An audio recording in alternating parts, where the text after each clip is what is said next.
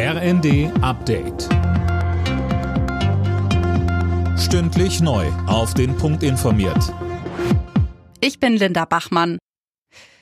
Nicht nachlassen und weiter solidarisch mit der Ukraine sein. Dazu ruft Bundespräsident Steinmeier auf in seiner Weihnachtsansprache, die morgen Abend ausgestrahlt wird.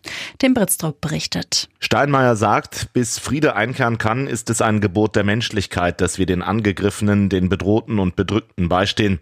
Der Bundespräsident betont, dass ein Frieden zwischen Russland und der Ukraine derzeit nicht in Sicht ist. Er betont aber auch, dass es Gründe gibt, zuversichtlich zu sein. Die Ukraine behauptet sich mit großem Mut, Europa steht zusammen und unser Land wächst laut Steinmeier wieder einmal über sich hinaus.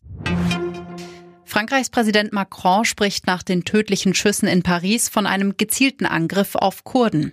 Seine Gedanken seien bei den Opfern und ihren Angehörigen, so Macron.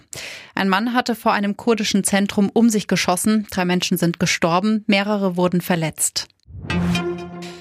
Heiligabend und die anstehenden Weihnachtsfeiertage sind für die meisten eigentlich ein Grund zur Freude. Für Obdachlose sind sie aber meist genau das Gegenteil. Es ist kalt, zudem wird die Einsamkeit noch mal deutlicher als sonst. Wer helfen will, kann etwa warme Kleidung abgeben, sagte uns Heiko Nass, der Landespastor der Diakonie Schleswig-Holstein. Aber auch kleine Gesten reichen schon. Also ich kann da nur zuraten, keine Scheu zu haben, jemanden anzusprechen, auch zu fragen, ob man Kaffee zum Beispiel auch äh, vorbeibringen kann.